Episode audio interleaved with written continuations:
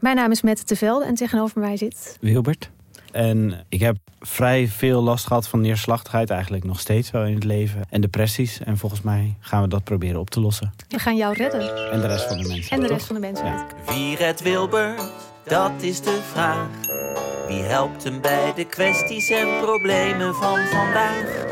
Luister naar Wie redt Wilbert en de rest van de mensheid. Een podcast van de VPRO voor NPO Luister. Het nieuwe album van Taylor Swift is uit. Ja, hier hebben we echt heel lang naar uitgekeken. Wat vind je ervan? Als je het mij vraagt, is Taylor Swift grappiger dan ooit op dit album. Ik denk dat om tot de kern van het album te komen, je echt het allerlaatste nummer moet weten te beluisteren. Misschien had dat wel het eerste nummer moeten zijn. In Taylor's era reviewen we de hele plaat, nummer voor nummer. Waar gaat het album over en waar staat het in het oeuvre van Taylor Swift? Luister nu naar Taylor's era op Podimo en Spotify. Dag lieve luisterschatten, welkom bij Damn Honey.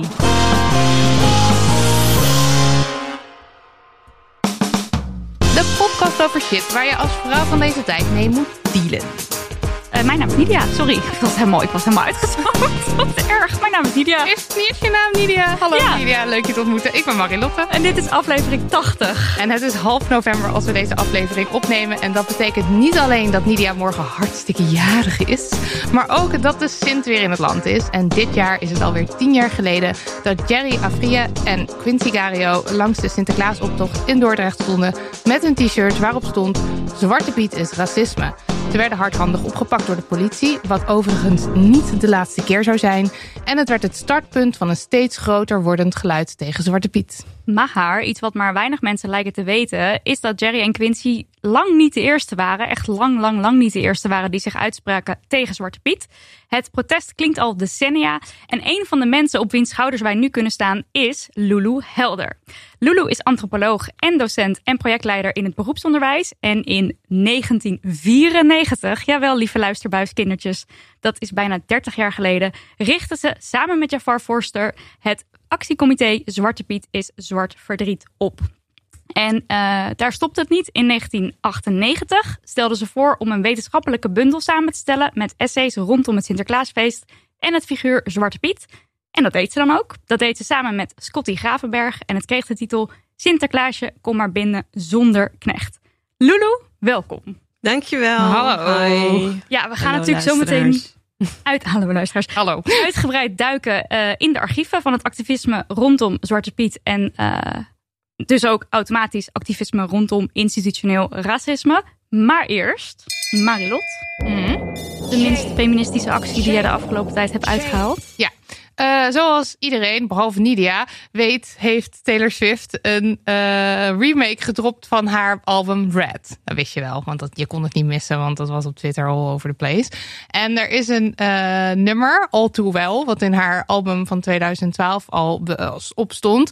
Is, heeft ze nu opnieuw eh, eruit gegooid. Heeft ze extra lang gemaakt. Het is 10 minuten lang. En het was al mijn zwelgnummer in 2012. En ik ben alweer dagenlang teruggeworpen in 2012. En ik sta weer hevig voor de, voor de spiegel playbackend dat nummer de hele tijd maar dramatisch eruit te gooien. Ehm, en dat nummer is, er gaat blijkbaar over haar korte maar heftige relatie met Jake Gyllenhaal. Wat zijn tijd, die ze blijkbaar heeft gehad. Ik had geen idee. En ehm, hij was toen 29 geloof ik, zij 20. Dus er zit een behoorlijk leeftijdsverschil tussen. En ze zegt ook in, eh, in die nieuwe tekst zit de, zit de burn. Um, I get older, but your lovers stay my age. Wat ik echt een heerlijke burn vind, eerlijk gezegd. Maar ik als Jake Gyllenhaal fan eh, moest natuurlijk ook even opzoeken met wie die dan nu een relatie heeft. Want eh, Klopt dit dan wel? zou dat dan inderdaad kloppen? Dat Hoe oud is hij zelf nu? Oké. hij is nu 40.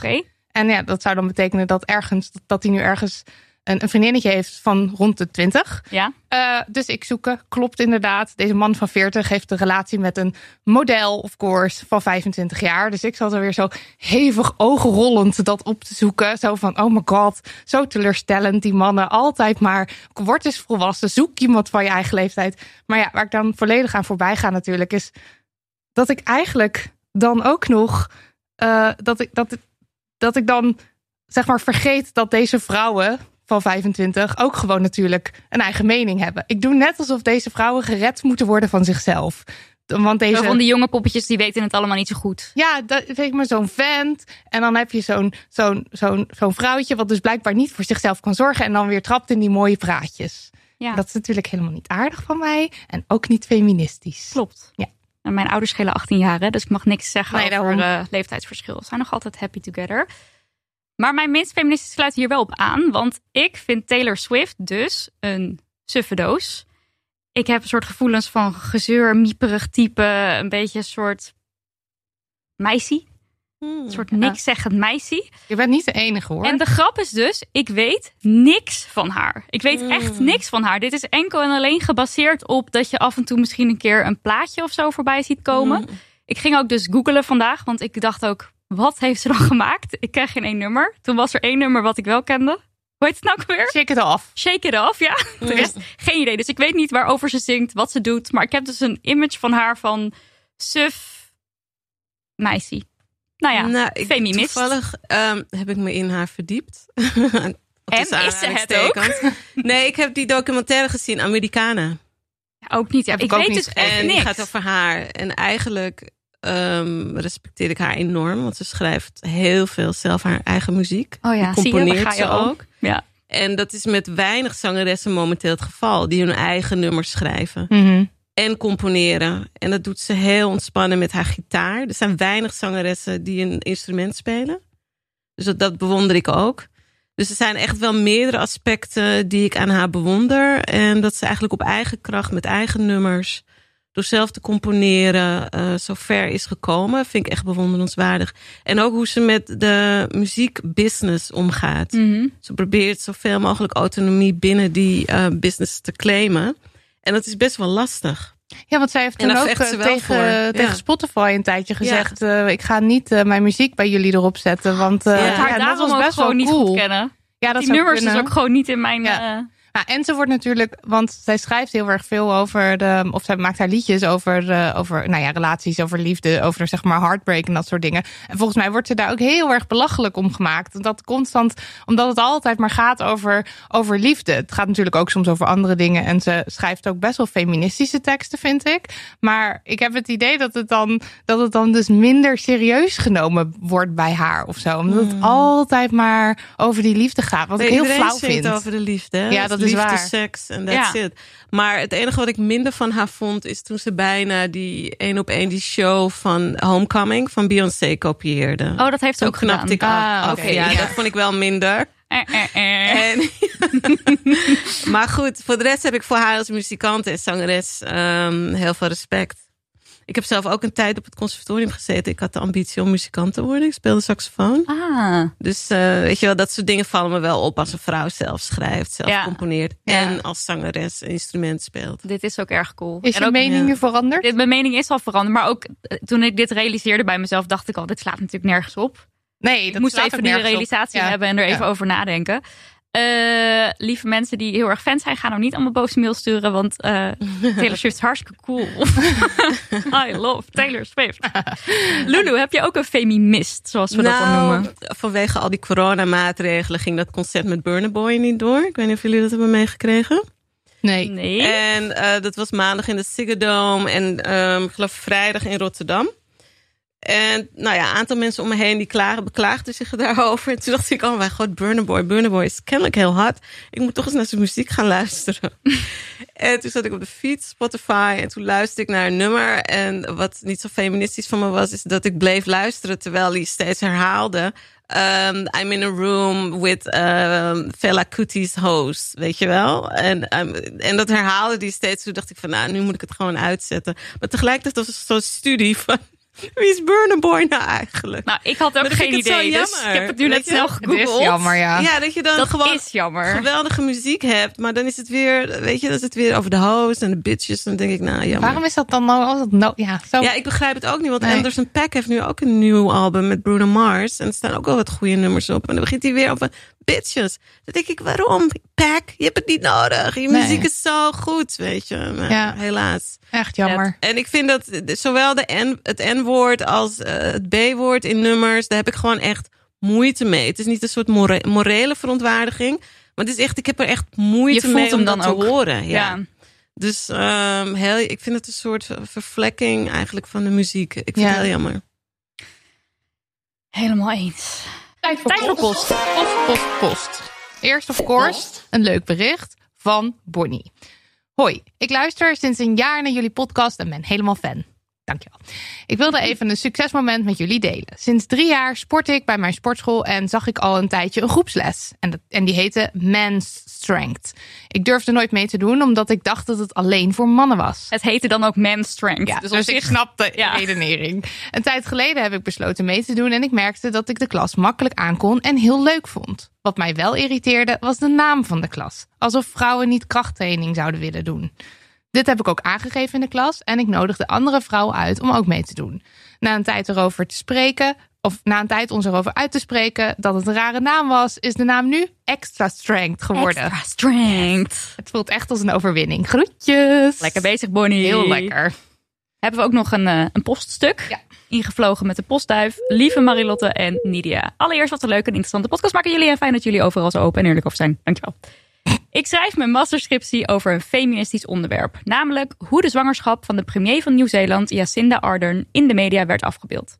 Tijdens het lezen van literatuur en het schrijven van mijn scriptie merkte ik dat ik door fases heen ging. Eerst vond ik het allemaal super interessant. Toen kwam lacherigheid om de bekrompenheid. Daarna verontwaardiging. Toen boosheid en lukte het mij niet meer om iets te schrijven of te lezen. En daarna kwam machteloosheid tegen het systeem. Nou, een redelijk herkenbaar rijtje wel dit. Nu de scriptie af is, zijn deze gevoelens veel minder, gelukkig. Maar soms voel ik, me, voel ik ineens een vlaag van boosheid opkomen als ik weer een situatie zie of meemaak waarin het systeem tegen vrouwen en of andere gemarginaliseerde groepen mensen werkt. Nu komt mijn vraag: hoe gaan jullie om met boosheid tegen het systeem? Hebben jullie tips om hiermee om te gaan? Groetjes. Tips, tricks voor de boosheid. Nou, ik de dacht, moeheid. eh, doorgewinterde activist aan tafel. Die Ja. gewoon al eh, heeft sinds de misschien wel 90s daar al stond. Herken jij dit? Die fases, maar ook de boosheid. Nou, en... ik zou in ieder geval, natuurlijk eh, was boosheid bij mij ook het uitgangspunt. Ehm, of nee, ja, natuurlijk. Voor mij was dat, ja, ik, Jij was boos ergens was om. boos. Ja. En ehm, ik denk dat het altijd goed is om je boosheid om te zetten in actie. Want anders heeft je boosheid geen zin. En anders verteert het je ook. En dan kun je ook op een positieve manier daar eigenlijk... Want het is hele krachtige energie, boosheid. Hè? En ehm, het is ook een, ja, een energie die welkom is. Of die ik welkom heet. eh, als ik me boos voel. Maar probeer het wel inderdaad om te zetten in een actie. Er is eigenlijk er is zoveel te doen. Dus ja, er zijn zoveel organisaties waarbij je kunt aansluiten. Ehm, of, of protestmarsen waarmee je kunt meelopen. Dus ik zou het wel altijd omzetten in, eh, in actie. ja. ja. ja, ik merk ook wel dat als er iets gebeurt en wij doen daar dus wat mee, of in de podcast of op Instagram, of inderdaad dat we iets proberen op te zetten, dat dat altijd wel helpt. Maar toch is er ook wel een soort. Nou, vermoeidheid komt er op een gegeven moment. Vooral de afgelopen tijd. We zijn dus nu drie jaar bezig. En je Ja. probeert eigenlijk altijd alles mee te pakken of iets te zeggen of te doen erover. Dat dat op een gegeven moment wel komt. Nou ja, feminisme of gelijkwaardigheid willen is natuurlijk ook wel weer zo breed dat er, er komt elke dag dan shit. Dus dat komt dan maar weer zo Ja. over je heen en dan word je gewoon heel moe van. ja. Eh, ja, maar dan bedenk ik me altijd wel vrouwen die, moe- die het moeilijker dan ons hebben. Weet je, Ja, als je oh bijvoorbeeld Ja. kijkt naar Iraanse vrouwen. En ehm, laatst was die journaliste ook hier. Massi Alejinejad, hoe heet ze ook alweer? Sorry, ze was in de Bali laatst. Ehm, ze hebben haar onlangs geprobeerd maar- te ontvoeren in eh, Oh. Brooklyn. ja. als je Dus dat het, vergelijkt. eh, ja. het regime. Maar kan jij En- die, die relativering, dat werkt Nou voor ja, jou? als ik naar haar kijk, die relativering, ja, die werkt. En als ik kijk naar eh, mensen die eh, voor me er zijn geweest, weet je wel, die ehm, ja, zoveel harder hebben moeten vechten, Mhm. zo'n veel Mhm. hogere prijs hebben moeten betalen. Ik bedoel, dat kan je eigenlijk niet vergelijken. Nee, dat is Nee. zo. En ehm, nou ja, ook vrouwen in andere landen, weet je, die het zoveel slechter hebben dan wij. En die maar doorgaan en die maar doorgaan. En die, die, die opgesloten worden omdat ze weet je, de verkeerde kleding aan hebben en een straf krijgen van tien jaar. Weet je, het is, er zijn echt wel heftige dingen in, in de wereld aan de gang wat vrouwen betreft. Mhm. Waarbij wij het eigenlijk nog ontzettend luxe hebben hier in Nederland. En die vrouwen die vechten maar door, die vechten door. En eh, die betalen daar een enorme prijs voor. Dus ik vind dat altijd inspirerend. En ehm, zo probeer ik het wel te relativeren. Ja. Ja. Ja, en we hebben dus het, het pri- in, nee, tenminste ik heb het privilege om dus ook te denken, nu doe ik er even niks mee, want ik heb, want ik heb nu mijn rust nodig. Dat is het privilege wat we hebben. Omdat je Dat even je kunnen we telefoon doen. uitzet. Ja. Zo bedoel je dan. En dan als jij het hebt over eh, in andere landen, dan dat, die, daar hebben ze dat privilege niet. Nee. Dus in die zin, ja, ja, dan kun je dus kiezen voor je rust. Die luxe heb je. Ja. Moet je dan misschien ook maar doen. Af en toe, hè? Nou ja, je boosheid omzetten in actie vind ik gewoon een hele goeie. En Ja. eh, ook wat je zegt, het is een krachtige emotie. En als je merkt dat die komt, dan is er wat aan de hand. Dus het is ook heel goed om daarop Ja, voor te... precies. voor dat te niet te negeren. Ja. En dan de leestip, Raging... Raging... Hoe heet het nou? Raging with Fire. Nee, ik weet ja. eh, is het niet fonkelend van woede? Ja, Fonkelend van Woede heet het in het Nederlands. Ja. Ik weet niet hoe het het, eh, en het. eh, Nou ja, dat boek gaat dus over woede. Ja. De kracht van de boosheid van vrouwen van Soraya Shamali. Ja. En dat gaat dus ook heel erg over dat vrouwen eigenlijk geen woede mogen voelen. Maar dat het super waardevol is om het wel te voelen en het uiten. Dus, ja, dus daarin gaan we boek lezen. stap 1, omarm die boosheid en zet het in Ja. als iets waarmee je dus vooruit komt. Ja, je moet wel oppassen dat het je niet ehm, ver- verbrandt natuurlijk. Jij hè? trouwens Massi Alinejad, sorry, dat, die moet, dat moet ik eigenlijk kunnen uitspreken.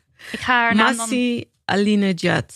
Ze was in. Bali. ehm, ik ga haar naam even in de show notes zetten. Dan kunnen mensen haar nog opzoeken Ja. en haar verhaal lezen. Ja, je moet oppassen dat het je niet opbrandt. Want het is ook wel natuurlijk, als je geen verandering ziet, dan is dat ook enorm frustrerend. Ik weet bijvoorbeeld ook niet hoe zij dat doet. Want ja, zij wordt zo verketterd ook aan alle kanten. En hoe hou je dan toch die energie om te gaan, weet je Ja. Hoe hou je de energie om dan toch nog naar Europa te komen vanuit eh, Amerika en, en hier te spreken?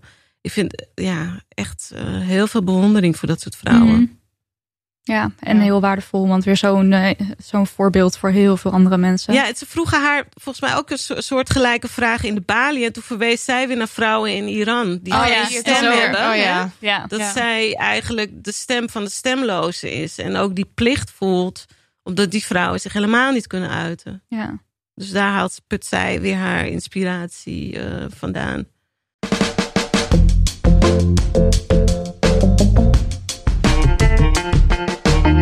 We moeten het even hebben over Zwarte Piet en activisme. Want nee, het Zwarte Piet is racisme geluid is niet iets nieuws.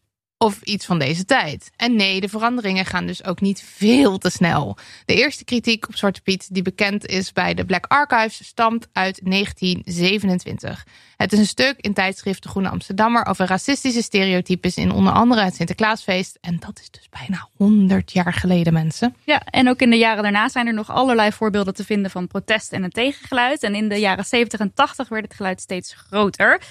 En zo kwamen wij er bijvoorbeeld achter toen we wat onderzoek aan het doen waren. Dat je in de jaren 80 al basisschool De Blauwe Lijn in de Bijlmer had. Waar alleen pieten in allerlei verschillende regenboogkleuren bij het Sinterklaasfeest aanwezig waren. Dus ook in de jaren 80 was dit al gaande. En toen kwam daar dus het actiecomité Zwarte Piet is Zwart Verdriet in 94. Eh, en eh, Sinterklaas kom maar binnen zonder knecht, eh, de bundel later, die ik net ook al noemde bij de introductie. En ook die bundel is dus, als je dat leest, dan. Je, ik word daar dus ook boos van, maar ook verdrietig dat je denkt: waarom is dit niet algemene kennis? Waarom. Dit komt uit 98. Waar, wat, is er, wa- wat is er gebeurd dat dit. Ja, eigenlijk een soort van. Nou, niet, niet verloren is gegaan, maar toch ook deels gemist is. Waarom is het geen algemene kennis? Ja, waarom is dit niet iets wat we gewoon allemaal weten? Waarom zijn al die argumenten die hier al lang weerlegd worden nog steeds gaande? Nou, dat allemaal. Al die frustratie die kwam bij mij ook wel boven. ja. Maar laten we beginnen met eh, de beweging Zwarte Piet is Zwart Verdriet, 94. Ja, Samen met Jafar Forster eh, opgericht. ja klopt. Hoe ging dit? Nou, ik liep op de Albert Kuip en ik kwam daar een eh, journalist tegen van Migrantentelevisie.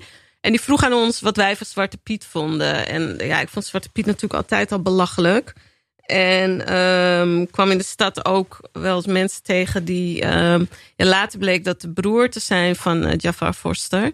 Die zich helemaal wit hadden gesminkt en door de stad eh, liepen. Ja, daar heb ik eh, foto's van gezien, volgens mij. Er waren Ja, ja? drie witte pieten, geloof ik. Ja, die, Ja, die gingen ja, helemaal wit ja. gesminkt. Oh, Ja, dat zou ik ja. wel graag willen zien, die Ja, foto's. ik ga zo even kijken of die kan... welke- Ik heb de website vast nog openstaan. Oh ja. En toen was ik echt, ehm nou, misschien 16 of zo hoor. Toen ik ze zag lopen, heel jong, 15 misschien 16. En, maar dat maakte al indruk op me en ik was wel blij dat iemand wat zei. En ehm, nou ja, dus ik vond het altijd al niks eigenlijk. En ehm, toen, toen liep ik op de Albert Kuip in 94 en toen vroeg iemand aan mij van... Wat, wat vind je van Zwarte Piet? En toen moest ik het eigenlijk hardop verwoorden.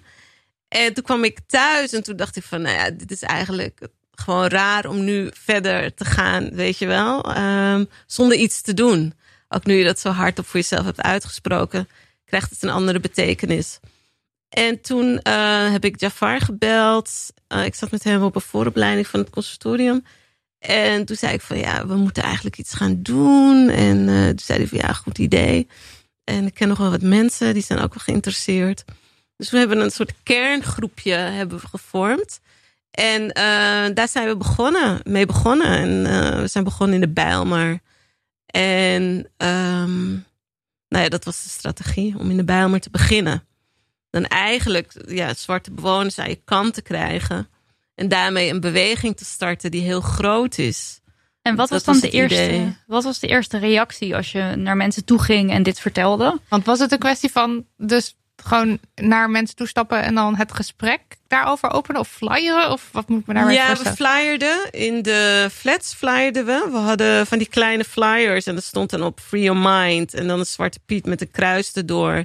En er stond er ehm, zwarte mensen tegen racistische karikaturen van zwarte mensen. Wat ik weet nog, nu ik dat hardop zeg, dat we echt ons ook wilden positioneren als zwarte mensen die zich verzetten tegen racisme. Want in die tijd waren die racistische bewegingen, die waren erg wit. Hmm. Hmm. De, be- de En- bewegingen tegen ja, racisme. tegen racisme. Ja, die waren erg wit. Ehm, en ook die, die, die demonstraties, als die er waren, dan waren die erg wit. Dus wij wilden echt ook een standpunt maken, weet je wel, van wij komen nu voor onszelf op. En wij zijn er tegen. Dus dat, dat zetten we ook expliciet op die flyers. Ehm, en dat deden we in brievenbussen in al die flats. En we, we plakten die overal op. En er stond ook de datum op waarop de demonstratie was. Dus dat mensen wisten van, dan konden ze, zich, eh, konden ze naar het Bijlmerplein komen om mee te demonstreren. En in de Bijlmer zelf deelden we ook flyers uit. En dat leidde natuurlijk wel tot gesprekken. Maar ja, zoals ehm Otmar Watson, een van de mensen die er ook aan meedeed, onlangs ook zei. Ja, heel veel mensen waren echt bang hoor. Echt, het, Hmm. het was zo'n andere tijd. Mensen waren gewoon echt bang om zich uit te spreken, ook op hun werk. Hè? Dat, dat onderschatten we echt. Maar er was echt een soort van. Het was not done om hier kritiek op te hebben. op Zwarte Piet. Ja, en zeker niet op je werk. Dus mensen hadden wel een bepaalde um, angst um, om zich hier tegen uit te spreken. Mm. En dat zag je ook op straat wanneer, wanneer je met ze sprak. Dus de grote revolutie vanuit de Bijlmer, waar we eigenlijk op gerekend hadden, ja, die kwam er niet echt. Die kwam, ja, die kwam niet echt, uh, die kwam niet op gang. De angst over, overheerste nog. En dat zie je nu ook met die um, Black Lives Matter beweging. Dat het eigenlijk ook als een soort van bevrijding voor heel veel mensen is. Die zich nu eindelijk veilig voelen om bepaalde mm. onderwerpen te sprake te brengen. Mm. Dus we hebben decennia gedaan alsof, ze, alsof er bij de media geen uh, racisme bestond. Hè, of ze daar geen last van hadden. Um, ja, toch een soort van erbij willen horen. Niet, bij, niet als anders gezien. Ja, ze werden wel als anders gezien. Maar niet zichzelf buiten de groep plaatsen. Um, die zich nu daar ook vrij over voelen. Om zich daarover te uiten. Um, dat was toen niet. De, men, de, ja. En heb je een idee waarom jij die angst niet had? Nou ja, ik was allereerst jong. Ja, hoe oud was je? Ik was um, ja, begin ja, eind ja, begin twintig was ik. En um, ja, dan heb je gewoon ook niet zoveel te verliezen. Hmm. Ja, dat het is ja. Je hebt niet zoveel te verliezen. En ik ben ook heel erg opgevoed uh, als een dwarsdenker eigenlijk. Want bij ons thuis wordt erg dwars gedacht. Mijn ouders waren ook de eerste, een van de eerste krakers in Amsterdam. Dus terwijl iedereen in de Bijlmer kraakte, kraakten mijn ouders in het centrum van Amsterdam. Dit is erg vet. En, ja. uh, samen met de krakersbeweging hoor, overigens. Nog bedankt. En toen ehm, wilden ze ons ook uit het huis zetten. En mijn ouders ook voorpagina van een krant met mij als baby. En eh, toen moest die huisbaas er wel in laten. En, maar mijn vader, in tegenstelling tot veel Surinamers in die tijd, niet alle Surinamers, maar wel veel Surinamers, die hadden toch nog wel een beetje een onderdanige houding, weet je wel. Die, een deel niet, maar een deel wel. En die had weinig waardering voor hun eigen taal. Ehm, weet je, echt die, die koloniale houding eh, geïnternaliseerd. En mijn vader had dat niet. Mijn vader die luisterde veel naar zwarte muziek. Ehm, James Brown. Mijn vader was muzikant trouwens. Ehm, had veel contact ook met Amerikanen waarvoor die speelde. Op die lege basissen in eh, Duitsland. Hamburg, Berlijn, Berlijn. Waar al die mensen zaten. Daar speelde hij. Want zij wilden graag hun muziek horen. Soul en funk. En mijn vader speelde dat.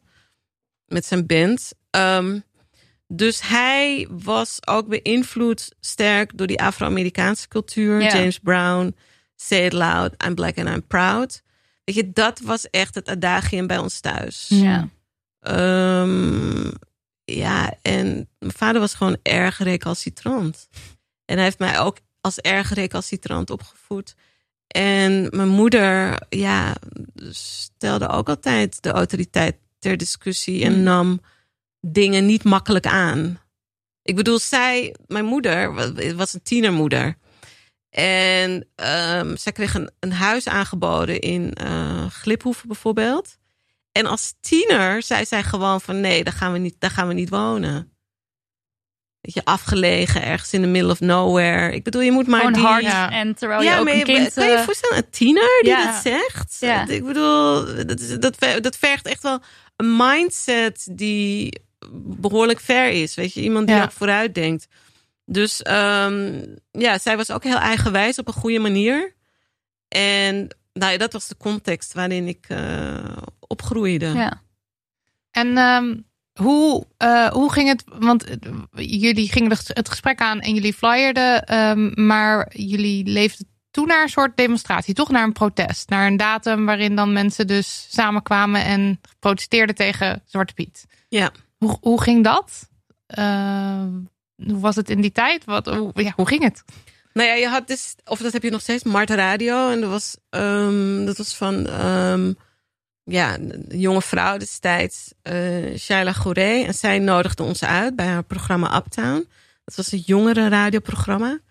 En daar kwamen we eigenlijk ook wekel, wekelijks om het hierover te hebben. En om eigenlijk jongeren te mobiliseren. Dat zie je ook in die eerste clip.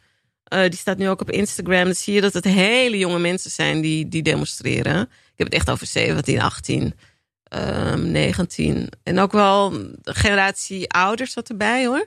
Want ehm Jafar Foster is van, ja, die, is, die was tien jaar ouder. En, ehm, zijn broers en zussen.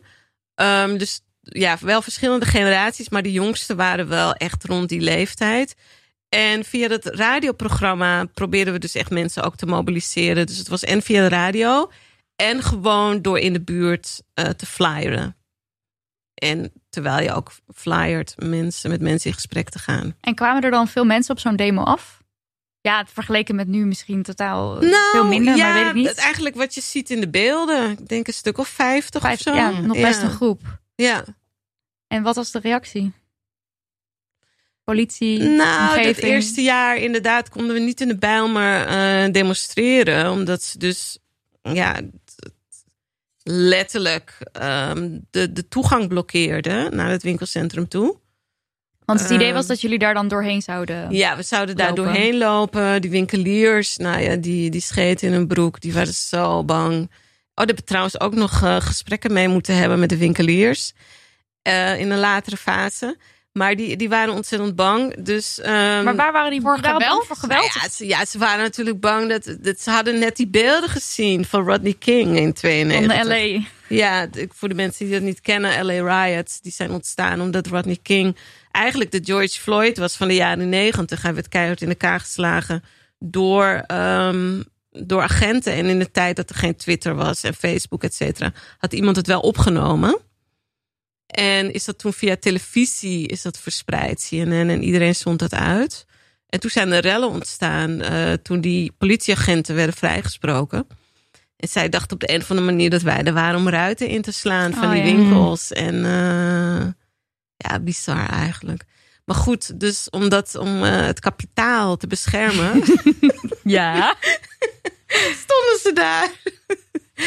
en werd onze eh, ja, vrijheid van eh, demonstratie, eh, onze grondrechten werden daarvoor even teniet gedaan. ja, wat ook niet de laatste keer zou zijn. Nee. Wat betreft het hardhandig arresteren. Maar ook Ja, in Rotterdam ook hebben ze totaal uit de hand gelopen. Het is gewoon, het is gewoon bizar hoe je jezelf een moderne democratie kan noemen. Ik kan er niet bij hoor.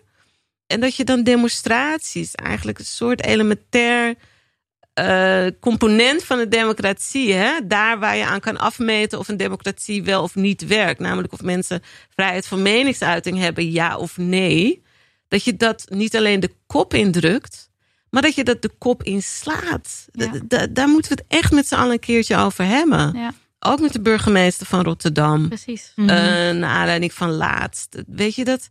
Het moet eigenlijk gewoon duidelijk zijn voor bestuurders dat dit niet kan.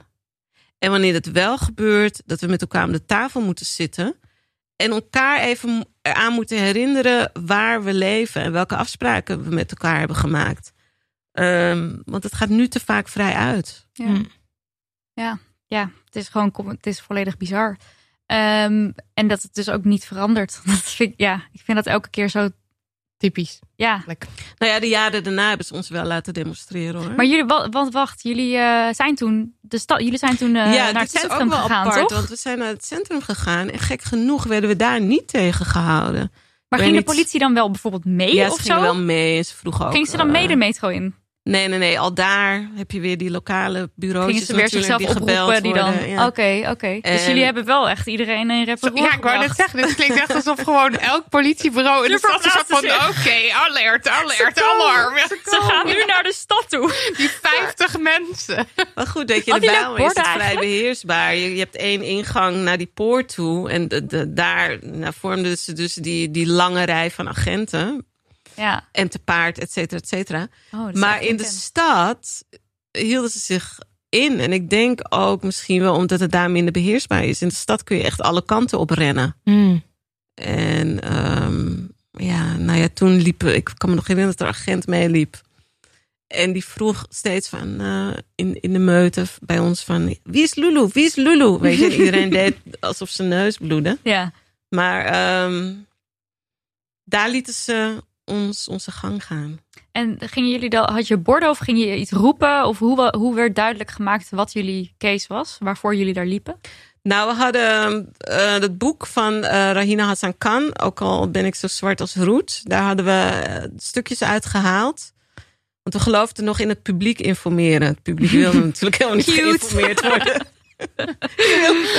maar dan heb je van die mensen die zich totaal niet eh, verdiept hadden in de geschiedenis. En dan met onze discussie aan wilden gaan. Weet je wel, heel bedweterig. Van nou, wat zijn jullie dom? Wat zijn jullie dom? Jullie weten toch helemaal niet waar dit over gaat? En waarom zijn jullie dit aan het doen?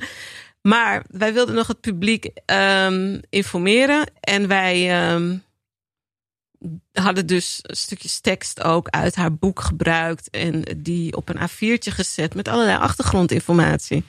En dat deelden we uit. En dan kwamen mensen, vooral eh, wat oudere mensen, die kwamen dan naar ons toe. En die gingen ons wel uitleggen hoe de vork in de steel zat. En dan gaven we zo'n ding, maar daar waren ze totaal niet in geïnteresseerd. Maar Nee. we deelden dat wel uit, weet je wel, in de hoop dat toch ergens het kwartje zou vallen. En tegelijkertijd deelden we die flyers uit. Dus echt A4'tjes met tekst, informatie van Rahina Hassan Khan. Ook nog bronnen, keurig de bron erbij, echt waar.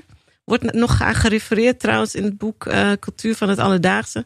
Is een, staat een eh, hoofdstuk in Het Feest. En dan, en dan zegt iemand van ja, ze leunde heel erg op het werk van Rahina Hassan- Khan. Maar dat, dat was geen geheim, want de bron stond gewoon op, Op dat- die dingen, op die ja, er stond gewoon de bron bij. Zodat mensen zich ook konden realiseren dat we dit niet eventjes zo ehm, ergens vandaan toverden, maar dat, het, dat, dat er over was nagedacht. Hè? Dat Ja. mensen hier ook over hebben geschreven. Ehm, dus er was een oprechte poging tot een in- inhoudelijke dialoog. echt een oprechte poging eigenlijk van jongeren. Ik bedoel, hoe blij moet je daar eigenlijk, kun je daar eigenlijk Ja. mee zijn, toch? Ja. En, en zijn er, zeg maar, kan je je herinneren dat er dan dat, dat je zeg maar een, een goed gesprek hebt gehad nog met iemand? Of, eh, of is dat. Nee, ik kwam alleen maar bedweterige mensen tegen. Oké, ja, En ja. wij gaan jullie wel even vertellen hoe het zit. En Want het is helemaal nergens zwart op. En door de schoorsteen. En dan dacht ja. ik van, ah, kom op. Wij verdiepen ons er helemaal in. En dan kom jij met deze luie onzin aan het zitten. Ja. zitten. Er is ook een bepaalde arrogantie. ehm, ehm, ja, die, en die, die, die heel vermoeiend was. Ja. Ja. Over vermoeiend Is- gesproken. Die, die drogredenen, nou, dat, dat was gewoon heel vermoeiend. Dat jij je erin verdiept, maar dat de andere blijft hangen op dat niveau. Weet je, dat is gewoon om daar steeds mee in dialoog te gaan. Op een gegeven moment had ik daar geen zin meer in. Nee, en, en dat heeft ook gewoon geen zin. Want dit is niet, dit zijn geen mensen die willen luisteren. Ook. Nee, en dan zit je wel bijvoorbeeld Radio Noord-Holland zit je dan of zo. En dan praat je met die journalist en dan, dan gaat het weer over de clichés. Maar dan denk je van, oké, ik moet scherp blijven. Ik moet het blijven noemen, want er luistert ook een publiek, weet Ja. je. En die kan je misschien wel overtuigen. Maar om steeds dat soort journalisten tegen te komen, dat soort mensen tegen te komen. Ja, mm, ik ben sowieso, ik heb niet zoveel geduld, sowieso niet in het leven. Dus eh, ja, aan mij was die taak op een gegeven moment niet meer besteed. En in 98 dacht je van, oké, laten we dan ook een bundel maken. Een wetenschappelijke bundel. dat was, Dat was jouw idee, toch? Ja, dat was de verdieping, zeg maar. Ehm, gesproken over inspiratie en vrouwen die het slechter hebben gehad. Ehm, ik had het boek gelezen, dat was eigenlijk mijn inspiratie. Ik had het boek gelezen van Harriet Jacobs. Dat heet Incidents in the Life of a Slave Girl. Zij ehm, heeft dus ten tijde van de slavernij, is naar het noorden ontsnapt. En heeft toen een boek geschreven. En dat heet Incidents in the Life of a Slave Girl. En ik vond de omstandigheden waaronder ze dat heeft gedaan. En het feit dat ze een boek heeft uitgegeven, weet je, in die tijd. En zichzelf heeft leren lezen en ehm, heeft leren schrijven. En dat, het is een prachtig boek, is het over haar ervaringen als tot slaafgemaakte. Dus echt van binnenuit. Ehm, dat vond ik zo inspirerend. Dat ik dacht van, nou ja, in deze tijd moeten wij dat toch ook kunnen. Dat je een boek schrijven over onze ervaringen, over hoe het nu is. Ehm, dus dat was eigenlijk de motor. En toen ben ik naar ehm EPO-uitgeverij gestapt. Die dus al ook heel, vind ik ook heel bijzonder, hoor, een Belgische uitgeverij. Die altijd in de Bijlmer aanwezig was. Hmm. Dus eh, ze publiceerden sowieso hele progressieve schrijvers en ehm, verhalen die aandacht verdienden over onrecht, on- on- ongelijkheid. En als er een event was in Kwaku, het jongerencentrum in eh, Zuidoost, dan waren zij daar altijd met hun boeken. Mm. En was het een Belgische uitgeverij? Ja, het is, het is bestaan nog steeds. EPO is een Belgische uitgeverij. Maar die kwamen dan, zeg maar, fysiek vanuit België naar de Belmer. Ja, ze hadden hier een vertegenwoordiger. Ehm, zij heeft ook een, stuk geschreven in het boek, Jo. En ehm, ja, zij waren altijd hier. Dus ze hadden hele warme banden, letterlijk met de Bijlmer. En daardoor waren ze voor mij ook heel toegankelijk. Hmm. En ik had ook al contact met Jo. En toen ben ik naar haar toegestapt op een van die avonden in Kwaku. En toen heb ik gevraagd of ze geïnteresseerd zouden zijn in een dergelijk boek. Toen was zij meteen heel enthousiast. Dat, dat is wel heel fijn. Dat je zo meteen in een warm bad terechtkomt. Dat je denkt, oh ja, Ja. nu kunnen we gaan schrijven. En toen is ehm, de, de, de, de hoofdredacteur van die uitgeverij is toen naar Nederlands, Nederlands, Nederland gekomen. Ehm, en daar hebben we toen een gesprek mee gehad en die was ook enthousiast. Hij werkte in Nederland samen met uitgeverij De Geus. Oh ja. Ehm, daar werkte ze echt direct mee samen. Dus hij zou hen ook benaderen om te vragen of ze ook mee wilden doen. Hè? Dat betekent dat zij ook de promotie voor je doen in Nederland en zo. Maar de Geus had helaas geen interesse. Ehm, maar toen heeft EPO het alleen gedaan. Wat Hmm. ook heel moedig is. Ja, dat ze het toch doorgezet hebben. Ja. En voor het boek, eh, het, zijn, het is eigenlijk een verzameling aan verschillende eh, essays. Ja. Jullie hebben verschillende mensen gevraagd. Hoe kwamen Ja. jullie bij eh, deze mensen uit? Nou ja, we wilden geen elitair boek. Wat alleen, weet je wel, alleen wetenschappers een bijdrage aan leverden. Dus we hebben ook echt gewoon ehm, de ervaringen van moeders. Moeders, ja, zitten ook in. hebben we ook meegenomen. Ehm, En zelf, eh Scotty en jij hebben zelf ook allebei ja, bijdragen een stuk geschreven. wat vrij wetenschappelijk wel is. We hebben interviews eh, erin opgenomen. En het zijn eigenlijk allemaal ehm, ja, verschillende vormen in ja, die interviews. Sinterklaasgedichten met een knipoog. Ehm, nou, die wetenschappers die heb ik gewoon gemaild en gevraagd of ze interesse hadden.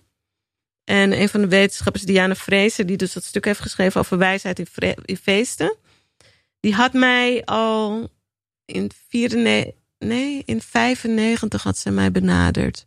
Of in 94.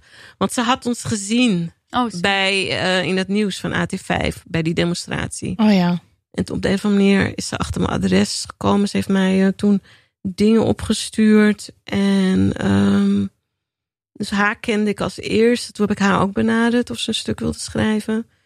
En eh Rahina Hassan kan hebben we ook nog gevraagd, maar die wilde niet. Ik denk dat zij ook moe was. hm. Zoiets kan ik me herinneren dat ze er gewoon geen zin meer in had. Ehm, en zo hebben, een aantal mensen, hebben we een aantal mensen gevraagd. En waren dan de mensen die bijdrage hebben geschreven, waren die dan allemaal zo van... Ja, laat ik dit eens op papier zetten. en, en Let's twee go. mensen staan er niet eens in die wel een stuk hebben geschreven. Oh, dus het was wel echt ook veel mensen. Want je, we hebben het natuurlijk net even over angst gehad en over je uitspreken hierover. Maar dat was dus wat betreft dit boek. Nee, Minder nee, dat was, gaande. ehm, dat was oké. En er stonden nog twee Amerikanen stonden erin. Ehm, Blakely stond erin, die ook dat boek heeft geschreven. Blacks in the Dutch World. Hij had ook een hoofdstuk geschreven. En hij gaf op dat moment les op Howard University. Is, best, is echt een gerenommeerde wetenschapper. Maar hij was ehm, heel mild over Zwarte Piet in zijn stuk. En Toen was jij zo van... Toen dacht gaat er no. en toen vroegen we aan hem of hij, weet je wel, of hij er nog eens over wilde nadenken over zijn stuk. En toen eh, zei hij van, nou nee, dit is mijn stuk. En toen zeiden we, ja, sorry, maar dat kunnen we niet plaatsen. Ja, maar het is natuurlijk ook zo dat mensen al mild genoeg denken over Zwarte Piet. Dus dat heb je ja, niet nodig. wij hadden van hem echt ook een, eh, weet je, een ander fire. perspectief. Maar hij had zoiets van, ja, die Zwarte Piet die is al aan het veranderen. En dat zie je al, want vroeger was het een man waar je bang voor moest zijn met roe en zo. Maar nu is hij heel eh Een beetje mild. chill. Maar wij hadden, nee, nee, als je een stuk schrijft, dan, dan moet dat kritischer, dan moet dat harder. Dus ehm, we hebben zijn stukken uitgehaald. En er was nog een, ehm, een professor, Amerikaanse professor Brown, die gaf les in Utrecht als gastdocent. Die had ook een stuk geschreven. En die begon heel mooi, die begon heel kritisch. Maar naarmate dat stuk vorderde, werd hij ook heel mild over Zwarte Piet. Ik vond dat echt bizar, want ik vraag me af of zij ook zo mild zijn over blackface in Amerika. Hè? Ja. Ja, want je Maar zou ik- denken dat het, dat het keihard juist Want ik, ik heb vanuit dat perspectief Precies. ja, gewoon zo. Precies. En niet als je denkt aan, want als ik, als ik denk aan, eh, als, als ik mensen zeg maar uit, eh, uit Amerika vertel over onze traditie van Zwarte Piet, Ja. zijn ze allemaal Ja. zo van, What the "Fuck fuck?" the Ja. fuck?" Wij begrepen er ook helemaal niets van. Ja. Dit hadden wij nooit verwacht. Nee. Dus wij hebben gewoon beide stukken hebben we niet gepubliceerd, mensen. Ja. Het manuscript ligt nog bij mij We thuis. zijn er maar gewoon eerlijk over. En misschien dan toch vanuit het idee van, oh, dan ga ik iets zeggen over een traditie van een ander land waar ik dan zelf misschien niet helemaal dat iets je over daar kan dan zeggen of niet zo. helemaal zo hard Ja, in geen idee. gaan. Dit is heel apart. niet. Maar laten we even over ja, over jouw jouw stuk. hoofdstuk. Want Oh, je- ja. jij schrijft bijvoorbeeld over ehm, eh, Zwarte Piet en Sinterklaas en de machtsverhouding en hoe ze nu geportretteerd worden. Weet je, maar dat dat dus niet uit het niets komt, maar dat dat het resultaat is van een soort eeuwenlange beeldvorming. Eh, kun je daar wat over vertellen? Over die, over die beeldvorming? Hoe dat De, de, de witte, kan machtige, ver, ver man. teruggaan. Ja, nou ja, het, het, heeft. als je kijkt naar het ehm, wetenschappelijk. Of nou, eigenlijk wat wetenschappers hebben gedaan. Hè, dat, is, dat is heel treurig. Maar die hebben constant eigenlijk geprobeerd te bewijzen. dat ehm, mensen van Afrikaanse komaf. of zwarte mensen. ehm, inferieur zijn aan witte mensen. En daar hebben ze echt hun best voor gedaan. En dat gaat al heel ver terug. En soms vergeten we dat, hè, dat de wetenschap ook aan die legitimering heeft gewerkt. Ehm, dat, dat zwarte mensen inferieur zijn. Hm. Dus dat, en dat werd weer als legitimatie gebruikt voor, het, voor de slavernij en, en voor het kolonialisme. Ehm, en dat zie je dan ook natuurlijk, het is bijna een soort logisch gevolg, ook in de populaire cultuur terug. Hè? Ja. Het, is, het is allemaal eigenlijk één. Maar men vergeet echt wel hoe de wetenschap daaraan heeft eh, bijgedragen. En laat in latere decennia opnieuw hè, met de bell curve. Toen eigenlijk ook wetenschappelijk werd bewezen dat, dat, dat zwarte mensen hun IQ lager is. En dat boek, dat klopte. Als, toen het helemaal geanalyseerd werd, al die voetnoten die ze aanhaalden en zo, bleek dat allemaal ehm, inhoudelijk niet te kloppen. En ehm, nou ja, die relatie die leg ik dus tussen het wetenschappelijke racisme en hoe dat zich eigenlijk manifesteert in eh, populaire cultuur en hoe Ja. dat al, als legitimatie wordt gebruikt. Ehm, Ja, hoe iets uit die tijd, dus slaver, slavernij goed willen praten aan de hand van zogenaamde wetenschap. Heb je het echt over Linnaeus en zo. Schedelmetingen Ja, eh, en de lang vorm terug. van je schedel. En eh, hoe intelligent je dan wel niet zal zijn. Of hoe dom je bent. En, eh, Ja. En, en je hebt het Ja. dan echt over de tijd waarin de witte mensen de rest van de wereld ontdekten, zeg maar. Ja. Toch? En dan gingen ze op reis en Ja. dan zagen ze daar vreemde wezens. De ander. De ander. En daar gingen ze dan over schrijven op een manier waar, waar zij soort van heel superieur waren. En, en dan beschreven ze andere mensen met een, met een andere huidskleur bijvoorbeeld als inferieur. Ja, ja, die antropologen, de, die veldwerkers, eh die gingen echt met van die speciale, hoe noem ik dat, hoe moet ik noemen, een soort passer, een soort Oh ja. een Ja, ding. meetinstrument. Ja, meetinstrument. Gingen ze gewoon echt letterlijk mensen hun eh, schedel meten en, en hun neus en, en van alles en verbonden daar allerlei eh, conclusies aan, waardoor ehm, ja, de slavernij tot iets natuurlijk, natuurlijks werd gemaakt. Hè? Ja, het werd een soort Zodat je van het kon goed goed, praten. ge- ja, goed gepraat. Het is Ja. een soort van, want eigenlijk kan het natuurlijk niet Ja. dat, een, en dat een mens een ander mens in bezit Ja. heeft. Maar Ja. Ja. als je het nou zo en het Ja. is toch minder waard, en dan kan het opeens wel. Ja, en het, zelfs bekende filosofen deden daaraan mee. Zoals Kant, weet je, die, die schreef de meest vreselijke dingen over zwarte mensen. Ehm, ja. Ja, allemaal wat we nu nog steeds, wat ik bedoel, de Linnaeusstraat. Dus je hebt allemaal gerespecteerde wetenschappers die al dit soort dingen Ja. gezegd Ja. hebben Ja. en geschreven hebben. En eh, Ja. ja, en nog steeds is het zo. Want ik bedoel, als ik, als ik nou ja, nu niet meer naar het lezen van jouw stuk, maar het is wel zeg maar. ehm, dat ik de naam Linnaeus hoor en dan denk je, oh ja, wetenschapper, Ja, belangrijk meerdere, ja. geweest, eh, dat soort dingen. Die associaties heb ik, omdat je ook natuurlijk geen les krijgt, of tenminste, misschien is dat nu wel anders, maar eh, ik kan maar me dat is dus herinneren. niet anders. Dat is natuurlijk ook onderdeel van ja, het dat is probleem. waar. Ja, dat je nu dat je dus niet krijgt van, nou ja, Linnaeus wel super belangrijk geweest, maar enorme racist en heel erg. Nou ja, ja bijgedragen. Ja, ja. Ja. Aan, aan, aan, die, aan die raciale theorieën. ja.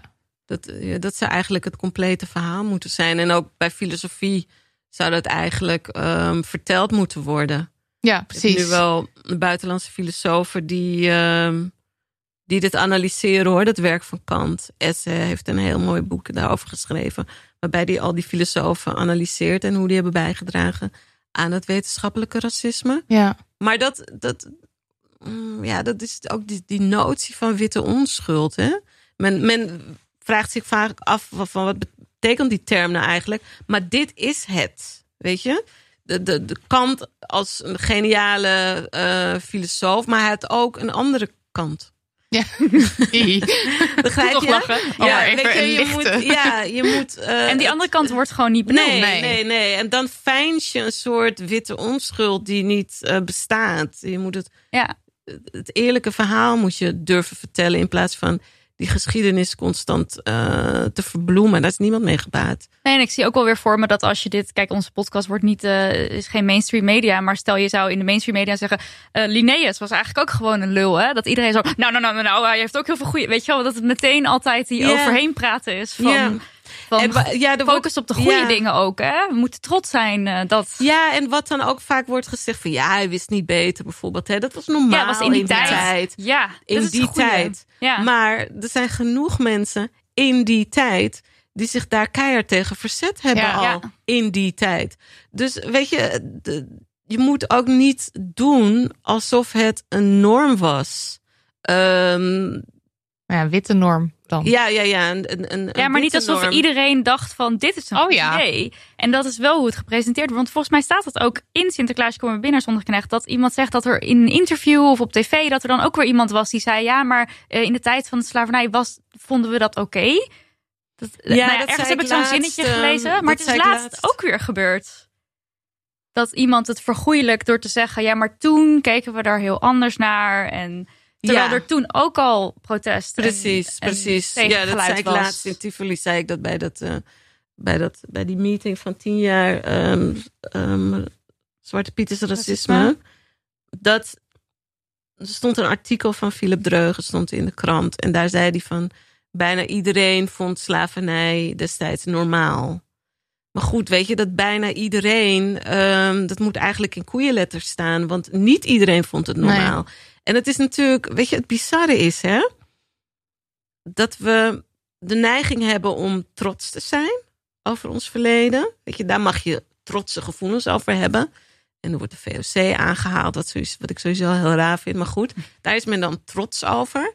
Maar als je dan die vrede geschiedenis ehm, wilt belichten, dan zegt men opeens van: oh nee, nee, nee. Maar goed, daar hadden wij niets mee te maken. Maar goed, als je er niets mee hebt te maken, dan hoef Waarom je ben je ook dan niet trots? trots te zijn Ja, op dat nee. verleden. Ja. Weet Picky, je, eh, pick picking. Ja. Hè? Ja.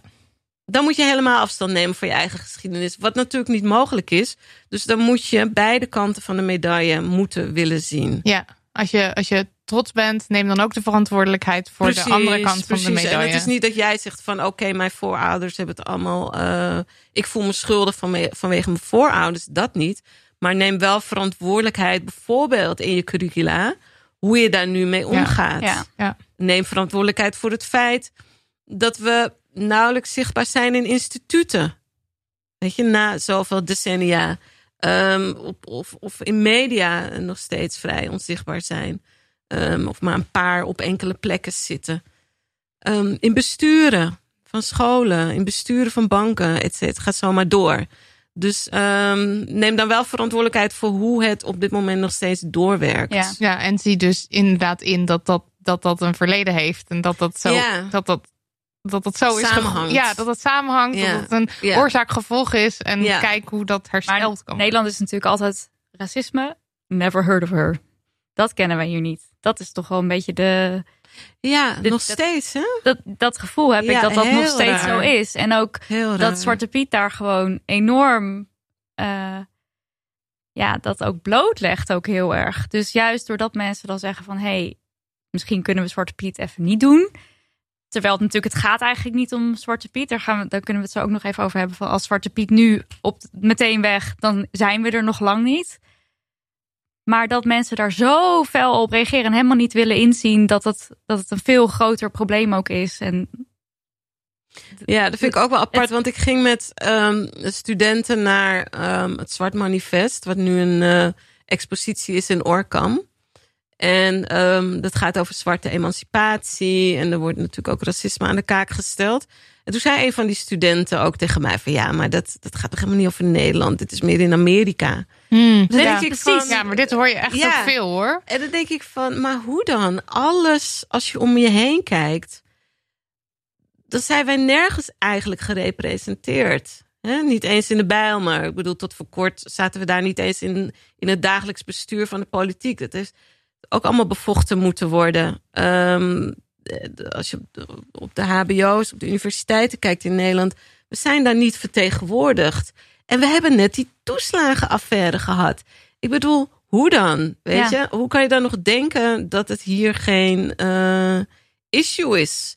Het notabene in de Bijlmer, waar kinderen statistisch gewoon echt minder kans hebben om naar het VWO te gaan. Omdat Mhm. hun eindadvies, ook al scoren ze hoger op de eindtoets, het wordt niet bijgesteld. ja. En dan wordt er het probleem bij hen gelegd van, oh ja, ze moeten bijlen, ze moeten naar zomerschool, ze moeten naar dit, ze moeten naar dat. Maar zodra die kids dan door die bijlessen, door die zomerscholen, uiteindelijk hoger scoren, bijvoorbeeld op hun eindtoets, hè, die in mei is, wordt dat advies wat ze in januari hebben gekregen niet bijgesteld. Nee. Dus krijgt Pietje VMBO-T en hij scoort HAVO-VWO op zijn eindtoets, dan krijgt hij VMBO-T-advies. Dus, ehm, en dat is geen licht probleem hoor, want daar begint het wel. Het begint wel ook met die schoolladder en je schoolsucces en al die dingen. En, en doorstromen, wel of niet kunnen doorstromen naar het HBO en eh, het VWO. Dus daar worden ook al enorme hindernissen op geworpen. Ehm, ja, die gerelateerd zijn. Het is direct overal. aan die Racisme is een groot probleem. In Nederland ook. Ja, Maar Nederland is tolerant. Ja. En in Nederland zijn wij- Nederland. Dat is het beeld wat men heeft op, over Ja. Nederland op een of andere manier. Hey, hoe, ehm, wa- wat, wat eh, met de protesten, met je boek, wat kregen jullie uiteindelijk voor elkaar? Wat was het resultaat? Eh, nou ja, dat, dat, dat protest leidde ertoe dat op een gegeven moment het ehm, bestuur van basisscholen in Amsterdam Zuidoost wel ingreep in 97, nadat we een petitie ook hadden aangeboden aan de wethouder van onderwijs. En die verboden Zwarte Piet op basisscholen. Ehm, nou, dat, dat vond ik gewoon heel goed. Ik vind dat je daar gewoon duidelijk in moet zijn. En ehm, de liedjes moesten ook aangepast worden. En dat boek, ja, dat boek, dat is natuurlijk erg doodgezwegen in de jaren negentig. Er was ook Mm. geen media-aandacht voor. Nee, en ik, wat het bizarre wat ik er ook van vond, is dat een paar jaar later schreef iemand een eh scriptie notabene over ons boek en had ze ook ideeën eruit ge- geleend, tussen aanhalingstekens. En die won de, scriptie, de Nationale Scriptieprijs, weet je wel. En dan denk ja. ik van, oh, oké. Dus als een, een, een, ja, ja, ik, ik vond het echt bizar. Ja. Ja. Ehm, ook omdat, ja, dat boek werd ook echt geen recht aange- aangedaan in, dat, in die scriptie. Ehm, maar dan denk ik van, dat wordt dan helemaal doodgezwegen. Terwijl er zoveel prominente mensen in staan, hè? Want hoe ging dat dan? eh, jullie gingen dat dan naar, uitge- naar, eh, naar tv-programma's sturen of zo? Of, Ja. En kreeg je dan nooit iets terug? Of hoe werkt dat? Nou ja, je werd- je werd uitgenodigd en dan werd het gecanceld. Dus dat dat, je werd uitgenodigd en dan lazen ze het. Ja, En dan Sonja ze- Barend bijvoorbeeld, dat is het bekendste voorbeeld. Maar er waren nog meer voorbeelden, ook bij de VPRO. Maar was Sonja Barend, want ik heb, ik heb, een, ik heb een, een fragment zitten kijken van Sorry Sonja Barend, maar dat was 1997. Dat was Ja, voor- dat is 97 jaar. Dus toen dit boek uitkwam, toen werden we opnieuw uitgenodigd. Ah, En dat, en dat werd gecanceld. Ja, ja. En ehm, ja, er was weinig. Er zijn wel wat kranten die hebben een interview ehm laten. Ja, die hebben een interview gevraagd en gepubliceerd. Maar we zijn niet meer op televisie eh, Hmm. verschenen. Ook niet op AT5 trouwens. En ehm, oh ja, want op AT5 heb je wel eh, je, een van je eerste interviews. eh, Ja. Is dat eigenlijk terug te kijken? Nou, er zit een heel klein stukje op Insta. Oké, nou gaan we ook even in de ja. show notes zetten dan. zit een stukje. Oh nee, nee, nee, nee, helemaal niet. Sorry. Oh. Nee, nee, nee, daar zit geen. Ja, dat kun je wel opvragen bij Ja, er AT5. staat ook een stuk natuurlijk uitgeschreven in, ehm, ja, in het boek. Klopt, Guno Jones heeft Dus dat, heeft dat geanalyseerd hoe dat gesprek eh, verliep. Ja, Maar destijds, het is misschien wel goed om te zeggen, waren wij echt afhankelijk van radio en televisie. ja. Want er was geen Social social, media. media. Er waren geen smartphones. Er was geen YouTube. Er was geen Twitter. Ehm, er was geen Facebook. eh, Hives was er niet. Weet je, dat bestond allemaal niet. Nee, dus, dus dood, doodzwijgen werkt dan eigenlijk heel goed. Terwijl Ja, in, een, in een wereld goed. zoals nu Ja, werkt nee, dat niet nee, meer. Want dan zou meer. je zelf zeggen, dit boek hebben wij Ja, geschreven. En dan- precies. dan Kom ja. je, kon je het zelf gaan Ja. verspreiden. ja, dan ga je gewoon zelf viral. En eh, in 2011 dan komen eh, Quincy en Jerry en dan, dan komen al die argumenten die jij dus echt al duizend keer gehoord hebt in de jaren negentig, komen dan weer op tafel. Mhm. Hoe, hoe was dat voor jou? Er verandert geen klap. Ja, langzaamaan nu wel. Maar goed, 2011 was het natuurlijk Mm. heel, was het nog veel meer weerstand. Nou, ik vond het wel echt chockerend hoe die ehm, actie van hun in Dordrecht echt letterlijk werd neergeslagen. Daar begreep ik eigenlijk daar begreep ik helemaal niks van. Ook vanuit ons verzet begreep ik daar helemaal niks van. Natuurlijk, wij hebben ook erover nagedacht, moeten we bij die intocht gaan demonstreren. Maar toen wij in het centrum van Amsterdam demonstreerden, kwamen we al zoveel agressie tegen Hmm. dat ik wist dat het geen ehm, goed idee zou zijn om bij de intocht met z'n allen te gaan staan. Weet je, we zouden gewoon verbrijzeld worden door het publiek. Dat wist ik gewoon zeker. Dus daarom hebben we dat nooit gedaan. En ik weet ook toen ik dat AT5 ehm, interview gaf, dat gesprek, dat ik ook wel echt oplette. Weet je, toen ik naar huis ja. ging. Ik, ik was me wel bewust van gevaar. Ja. en de agressie. Ehm, maar hoe de politie reageerde toen. Nou, dat, dat vond ik echt wel next level hoor. Dat vond ik echt bizar. En later ook in Gouda en Rotterdam. Ehm, de angst voor de angst die er kennelijk is voor die stem. Ja, Ja, ja. Eh, dat, is, dat is bizar. Dat, is, dat hoort helemaal dat niet bij een ook weer heel veel democratie. zien. Sorry? Dat laat ook heel veel zien Ja, over hoe racistisch ja, alles nog is. ja, En het, het idee ook wat ook in het boek staat van eh, jij moet je mond houden. Jij moet Ja. je aanpassen. ja. Dat, Le- ja, letterlijk eh, de grond ingetrapt worden. ja. ja. Want hij lag wel echt op zijn buik. En het, ja, die beelden. Werd echt in zijn rug getrapt. En dan zijn gezicht op het asfalt. ja, echt verschrikkelijk. ja. Nou, ik vind het echt ongekend. Ongekend. Ja. Heel chockerend. En dat het zich later herhaalde in Rotterdam en Gouda. Ja, dan vraag je wel echt af van... eh, ja. En al wat is het voor façade eigenlijk waarin we leven? Hè? Een soort Ja. façade van, van vrijheid. Eh, Zolang je maar binnen de lijntjes kleurt. De lijntjes die bepaald zijn ehm, door anderen. Ja, dat is niet hoe het zou moeten. En eigenlijk, ik denk dat je heel erg blij moet zijn met mensen die eh, demonstreren. Want het is een, Absoluut, ja. het is een hele vredige manier van je mening eh, kenbaar maken. Er zijn ook landen waar het heel anders naartoe gaat. Hè? Eh, dus ik denk dat je blij moet zijn als jongeren zich op die manier manifesteren. En proberen een soort bewustzijn teweeg te brengen. Dat moet je applaudisseren. ja. Dus er zijn allerlei onderzoeken nu gaande. Bijvoorbeeld over in hoeverre het onderwijs bijdraagt aan politiek bewustzijn bij jongeren. En dan denk ik van oké, enerzijds wil kennelijk ministeries willen graag dat jongeren politiek participeren. Maar diezelfde jongeren zien ook dat wanneer ze politiek participeren en gebruik maken van hun grondrechten, dat het keihard ehm, de grond in wordt geslagen.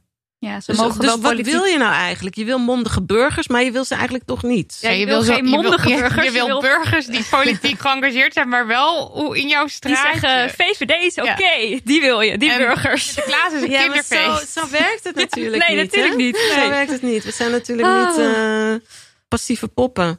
Nee. Dus ehm, En hoe kijk, je nu, hoe kijk je naar de situatie nu? Ja, want als je kijkt naar nu, Zwarte Piet wordt op veel plekken natuurlijk afgeschaft. Maar is het ook daadwerkelijk zo dat er, ja, jij noemt het analyse en ontrafeling. Dat je er bezig bent met eh, het achterliggende probleem, zeg maar. De racisme die we Mhm. hebben en, en, en witte suprematie en eh, ja, racistische beeldvorming en zo. Is, wordt het grotere pro- probleem ook aangepakt? Is er al jij, sprake van die moment? analyse en ontrafeling? Ja. Nou, ik denk wel dat ehm, door de boeken die nu geschreven worden, hè, ook door ehm, vooral Nancy Jouwen over slavernij en hoe die eigenlijk nog ehm, herkenbaar aanwezig is. De resten daarvan, bijvoorbeeld in een stad als Amsterdam of in een stad als eh, Utrecht. Een boek wat ehm, gepubliceerd is dit jaar, Slavernij en de stad Utrecht. Waar mensen gewoon heel zichtbaar kunnen zien wat de restanten zijn van slavernij in de stad. En hoe instituten, hè, maar ook individuen, eh, daarvan hebben kunnen profiteren. Ehm, dat langzaam de andere kant van het verhaal ehm, zichtbaarder wordt. En Ja. ook dankzij de Black Archives, weet je, die heel veel organiseren, ehm, die mooi, mooi archief hebben. Dat langzaam we ook dankzij social media ons eigen verhaal meer kunnen vertellen. Hm. En het zich meer verspreidt. Ehm, dus ik denk dat er heel veel wat dat betreft veranderd is ten opzichte van de jaren negentig. En Alleen al die kennis die vrij is gekomen, weet je wel, daardoor. En al die jonge mensen die daar weer in ge- geïnteresseerd in raken. En daar verder onderzoek aan mee gaan doen en publiceren. Ehm, dat is wel echt een verademing. Ja. Ja, en dan, dat, ja, dan, jullie hadden het A4'tje met alle bronnen. En nu heb je gelukkig social media die dan, Ja, dat soort van Ja, we leven echt in een andere tijd wat dat betreft. Ja, ja. Maar hoe kan het nou eigenlijk dat we jouw naam ook dus niet al duizend keer hebben gehoord? Zo van, hey, activisme, Zwarte Piet, Lulu, die was daar altijd al sinds de jaren negentig. Ja, ik denk echt dat dat, als je naar de geschiedenis kijkt, dat dat een beetje het lot is van zwarte vrouwen. Dat ze vaak vergeten worden, welke rol ze hebben gespeeld in de geschiedenis. Ik weet, het was in 2019. Toen organiseerden ze een debat ook in eh, De Zwijger. Wie zijn ze? Dat was. nou ja, dat was zo'n themaavond over Oh, geschiedenis. Ah, vanuit eh, Pakhuis de Zwijger ja, vanuit werd- ja, Pakhuis de oké, Zwijger. ja. Geschiedenis van het verzet tegen Zwarte Piet. En toen zag ik een foto met onze spandoeken die werd gebruikt op de website. En ik was benieuwd wie daar uitgenodigd was. En dan zou je verwachten dat ik uitgenodigd zou worden of Jafar Foster, hè, namelijk de mensen die het gestart zijn. Of, eh, of eh, ja, prominente mensen die daar aan mee hebben gedaan. Maar dat, dat was niet zo. En ehm, ik heb toen min of meer eigenlijk mezelf daar eh, moeten uitnodigen om ons verhaal te vertellen. Weet je, Ja. andere mensen hoeven niet eh, voor ons te spreken wie wij waren. Dat kunnen we prima zelf. Ja, want jullie zijn er nog. Ja, we Ja, zijn dit- er ja, nog. dat is ook zoiets En, belachelijks. ja. ehm, Je bent er gewoon ja, en ik bedoel, ik, ik heb, we hebben notabene ook een boek eh, gepubliceerd Ja, waar een stuk in staat. Maar nou ja, de, de enige die het de afgelopen jaren noemde is, is Nancy Jouwe, die gewoon echt oog heeft voor dat soort dingen. Hè? Ook voor de onzichtbaarheid van bepaalde geschiedenissen. En in dit geval de onzichtbaarheid ook van zwarte vrouwen in die geschiedenis en hun bijdrage. Want ook heel veel vrouwen uit de ZMV-beweging, de zwarte feministische beweging, die nu vergeten zijn, Ja, hè, maar die ja. eigenlijk voorlopers zijn geweest in allerlei ehm, ideeën ja, over diversiteit, over inclusie. intersectionaliteit. Ja, Ja. over het kruispunt denken. Hoe ras, gender samenkomen. Ehm, ja, of nou ja, etniciteit. Beter om etniciteit te zeggen. Ehm, die liepen daarin voorop, maar die zijn daar onvoldoende in erkend. En dat, Ja. is, dat, dat is eigenlijk een rode draad als je kijkt naar de geschiedenis. Dat niet alleen vrouwen hun bijdrage, maar vooral ook ehm, zwarte vrouwen hun bijdrage worden genegeerd. Ja. Ja. Of kleiner mannen- gemaakt. Ja. Of Van, oh ja, Lulu was er wel bij of zo. Maar Ja, terwijl je was gewoon medeoprichter en je hebt een boek, eh, Ja. weet je wel. En je hebt dus niet eens... Dat was niet simpel, want ik heb dat dan met een man gepubliceerd, Scotty Gravenberg. Maar toen wij interviews gaven in België, keken die journalisten alleen hem aan en stelden ze alleen Oh, vragen aan hem. typisch. Ja. Of dan werd er uh, ja, werd gedaan alsof ik een soort van uh, assistent was of zo. Secretaresse. Ja, of dat hij zijn namen vanzelfsprekend aan dat hij het boek geïnitieerd had. Hè? Ja. Jij dat hebt gedaan. ik- Laten we dat Ja. nog maar een keer even heel erg Ja, dus het is, duidelijk op tape hebben. Ja. dat was wel ook, dat zijn ook allemaal wel ja, vervelende dingen nog boven al die racistische zaken die je dan als zwarte vrouw meemaakt. Dat Ja. je heel erg geconfronteerd wordt met het seksisme en dat eigenlijk je bijdrage aan die geschiedenis genegeerd wordt. Ehm, maar gelukkig, ja, ook dankzij de Black Archives, die echt dit boek weer in het licht heeft gehouden. En dankzij mensen als Nancy Jouwe, ehm, is daar nu meer aandacht voor. Ja. En ehm, kan ik nu eigenlijk op meerdere podia ehm, ons verhaal vertellen. En je moet een Wikipedia-pagina. Ja, dat echt toevoegen. Ik weet dat er iemand luistert die erg actief is bij Wikipedia. Lulu heeft geen eigen Wikipedia. Fix it. Ja, want als je nu Lulu Helder. Kijk, ik bedoel, ik wist dat je niet stokoud was, want ik heb je op beeld gezien. Maar als je dus nu Lulu Helder googelt, dan krijg je dus echt weinig hits. En dan denk je, oh, dat is een stokoude vrouw of zo. Want die, hey, die is nog niet zo bezig met internet of weet ik veel. Dat had ik een beetje het idee. Zal wel iemand oud zijn dan? En Ja, dat is helemaal dat niet je zo. weinig hits krijgt? Ja, vond ik wel. Tenminste, Nou ja, voor- als je kijkt naar jouw staat van werk. dienst, Ja. dan vind ik dat je Hmm. echt te weinig hits krijgt. Veel Dus- te weinig. Ja, en het verzet gaat natuurlijk veel verder terug. Want in de jaren zestig had je ook een vrouw, Groenbauer. En die zelfs, nou, die voerde haar acties alleen het Witte Pietenplan. En die zelfs bedreigd met verkrachting om haar acties. En zij was in haar eentje. Ze was in haar eentje, maar moet je nagaan eigenlijk hoe vroeg al dat protest beantwoord werd met geweld. Hè? Ja, ja, ja. ja. Want het is ongelooflijk. Ja, er, er kwamen drie mannen of zo verkleed als Zwarte Piet haar Ja. bedreigen. En Ja. dat, eh, ik heb een interview gezien met haar zoon. Dat heeft zoveel indruk toen op haar gemaakt dat, dat ze toen dus gestopt is met actievoeren en alles verbrand heeft. Maar dit was, zij, ja, dat was een heel Ja. dapper mens. Ja, en ze kreeg ehm, niet alleen die drie mannen, maar ze, ze werd continu werd ze bedreigd. Ja. Van eh, allerlei kanten. Dus het is een enorm hekel eh, onderwerp. En toen ik ook ehm, aan, aan een van de vrouwen uit de zwarte feministische beweging, Troetje Loewenthal, vertelde dat we dit boek wilden gaan maken. Toen weet ik nog dat ze zei, we liepen toen over de Albert Kuip, want we woonden toen allebei in die buurt. Toen zei ze van Lulu, als je dit boek gaat doen, dan moet je het vooral ook doen over hoe mensen reageren. Hmm. Die, eh, het wordt altijd gebagatelliseerd van het is een kinderfeest. Maar die reacties. Het is een kinderfeest, maar we gaan je nu nog ja, slaan. Zo, erger. ja, Ja. gewelddadig. Ja. Ja, daar moet je het ook vooral over hebben. En ehm, ja, Groenbouw is daar al een heel duidelijk voorbeeld van. Van die vroege, ehm, van het vroege geweld al, die gewelddadige reactie. Ja. En je had natuurlijk in de jaren tachtig had je actiegroep van Molukse vrouwen. Eh, die actie hebben gevoerd tegen Zwarte Piet. Ook enorm moedig, jaren tachtig. Ja. 81. In 88 had je Rahina Hassan Khan. Met dat boek Ook al ben ik zo zwart als roet. Eh, nou, dat heb ik eerder genoemd, maar ook een heel belangrijk werk. Ja. En toen eh, wij tien jaar later weer met het boek. En, ja, en dus, Ja, en dus daarvoor in de vergetelheid eigenlijk. eh, ja, en toen dus allemaal leemte. vrouwen en allemaal... Ja. ja. Ja, maar die vrouwen inderdaad, weet je, die hebben echt hun nek uitgestoken. Dat is eigenlijk wat we ook moeten ehm, ja, meegeven. Hè? Ja. Dat als je in die tijd, en later ook hoor, maar ook in die tijd vooral als eenling vaak, of als een paar ja, geïsoleerde eh, groepjes je uitsprak, dat je enorm je nek uitstak. En dat die wetenschappers die in ons boek hebben geschreven, ook enorm hun nek uitstaken Ja.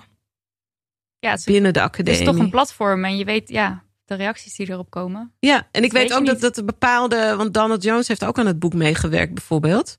En die had eerst een veel feller interview gegeven. Maar ook uit angst in die tijd heeft Oh, ja. hij gevraagd aan ons om dingen eruit te halen, dingen af te zwakken. Hm. Want hij had dan ook met zijn vrouw overlegd, Adele. En die had hem geadviseerd om sommige dingen uit de tekst te halen. Maar het oorspronkelijke verhaal met hem is ook veel feller. moet je nagaan. Dus Ja. er was. ehm Anil Ramdas heeft ons ook gevraagd om bepaalde delen uit te halen. Hm. ja, en dat is iemands goed recht natuurlijk. Als je, Ja. als je bang bent. Dat, eh, Ja, Ja. maar het zegt Maar het geeft aan, hè? Ja. Hoe, ehm, hoe bang mensen zijn. ja, hoeveel angst moed er je is. eigenlijk moest hebben om Ja, en met- toen uit, over uit te spreken. En nog steeds. Ja, precies. Al dat geweld wat je nu eigenlijk kan verwachten. Ja. Maar goed, er hebben dus ontzettend veel vrouwen zich hiervoor ingezet. Ook vrouwen binnen onze beweging trouwens. Als je ook naar de beelden kijkt, zie je heel veel vrouwen met ons meelopen. Die echt tot de kern van Zwarte Piet is Zwart Verdriet eh, behoorden. Hm. Veel vrouwen. Ben je, je bent, ben je optimistisch of niet? Voor de toekomst. Ehm, Hoopvol misschien?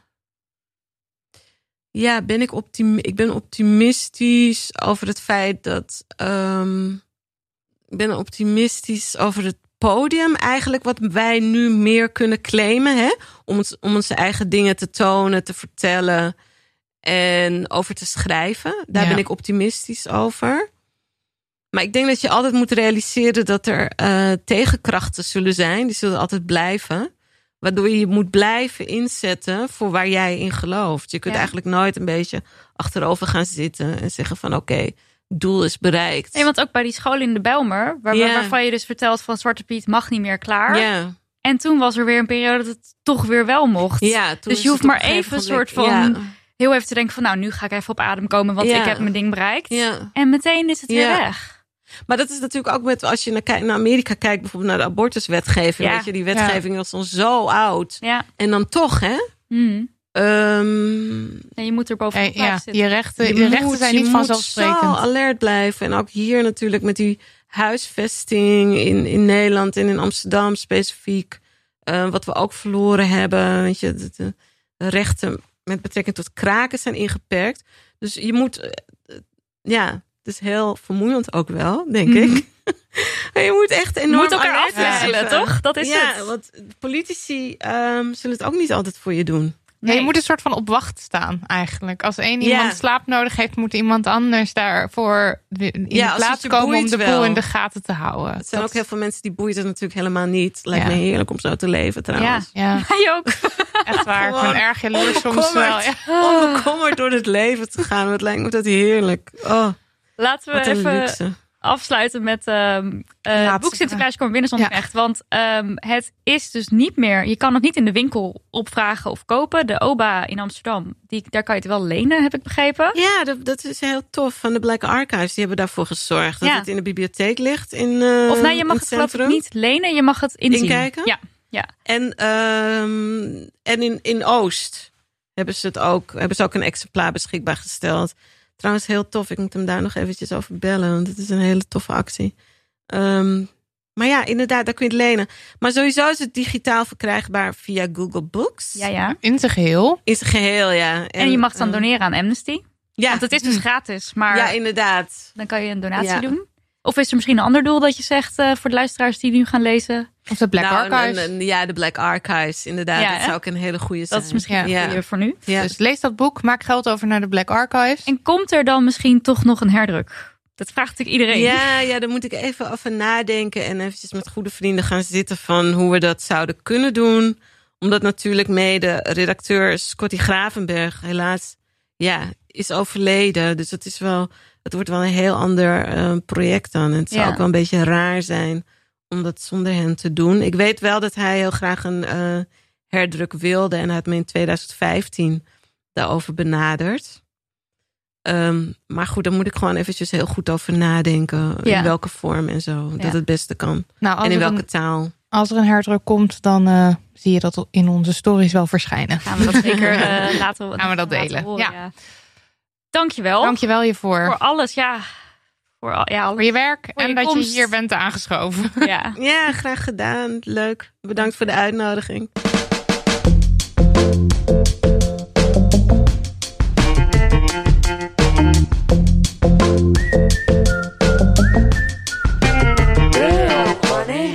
Tijd voor de afsluiter. De Damn Honey yes en no. En eventjes, Lulu is weg, want die had gewoon andere dingen te doen. Een leven. moet dingen doen. Ja. Het is ook Dus- al kwart voor zeven in de avond. Een mens moet eten bijvoorbeeld. Kan ik me voorstellen. Eh, dus we doen het even samen. Nidia, wat is je no? Nou, eventjes een persoonlijke no. Hm, Ik ben dus net ongesteld geworden. ik ook. Jij ook. Wij zaten tegelijkertijd op de wc, op twee los wc's met elkaar. En ik zei, hey, ik ben ongesteld geworden. En jij zei ik ook.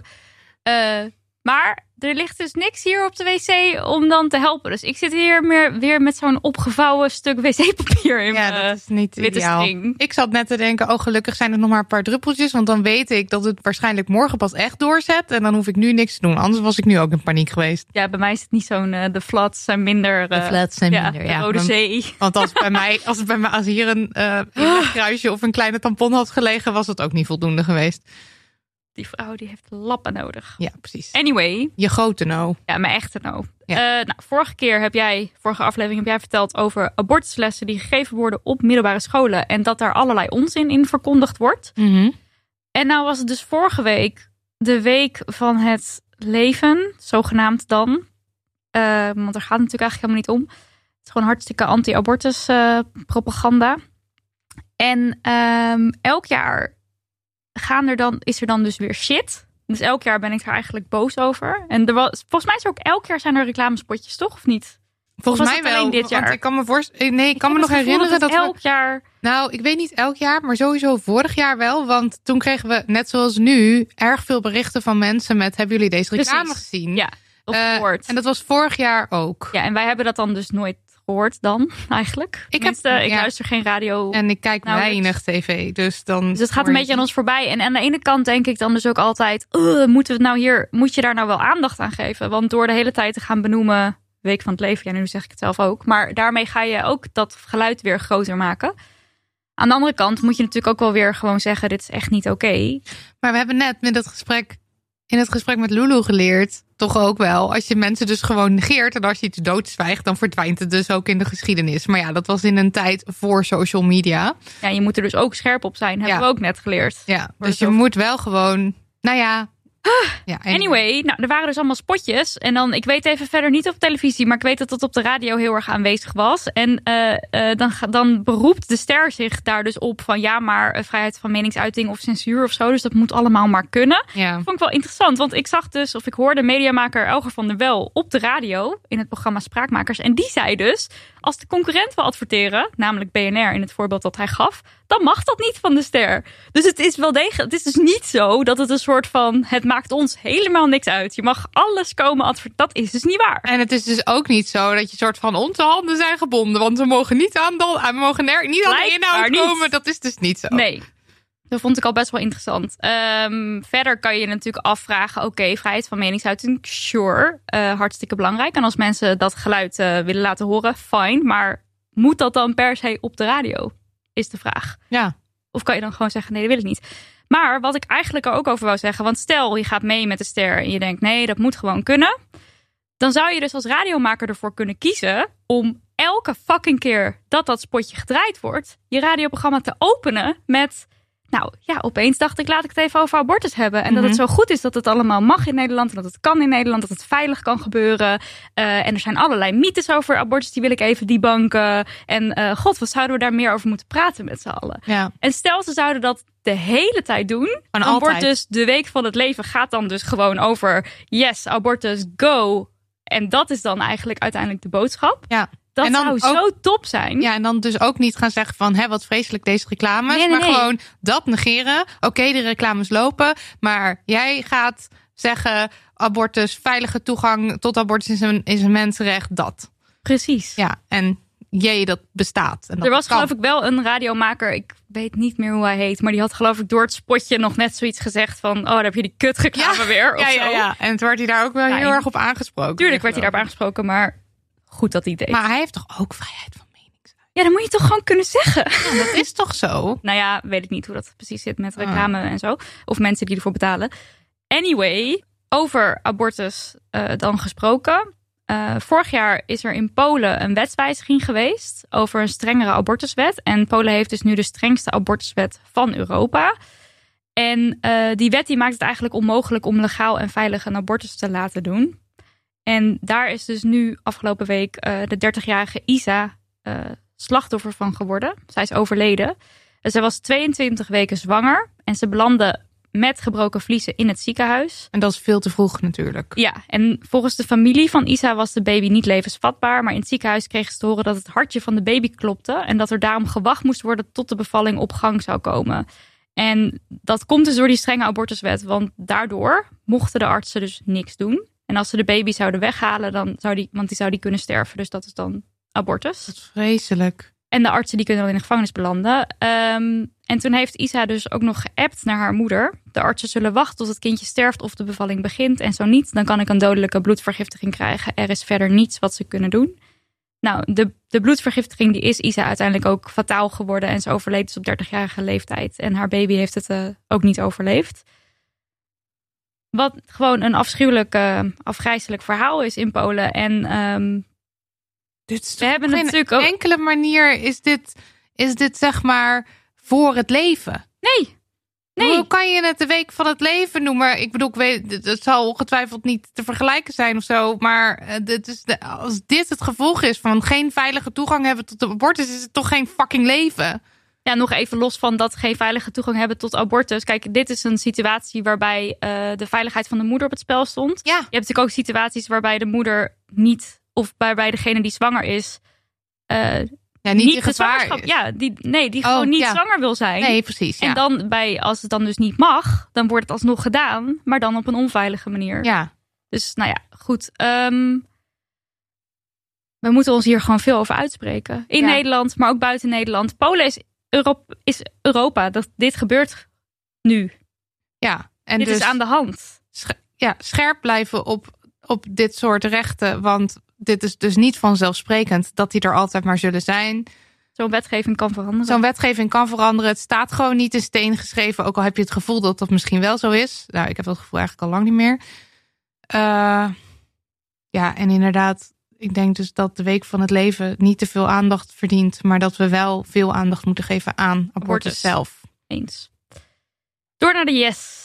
Ja, ik wil even een theatershow tippen. Want ik ben naar een theatershow geweest. En het was de. Wacht, maar dit mocht toen nog. Dit mocht toen. Nee, Nu wij dit gaan nog steeds. Jawel? Ja, je mag nog naar het oh, theater. Ja, ik weet, ik ben er even niet meer helemaal eh, op de nee, hoogte nee, nee, van nee. de Maar je mag nog regels. steeds naar het theater. Oké, maar ik ja. wel dat het eh, strenger is allemaal in horeca dicht en weet ik Oké, wat. goed, ja. Maar goed, je kan er nog heen. Eh, ga er ook heen naar Sexperiment.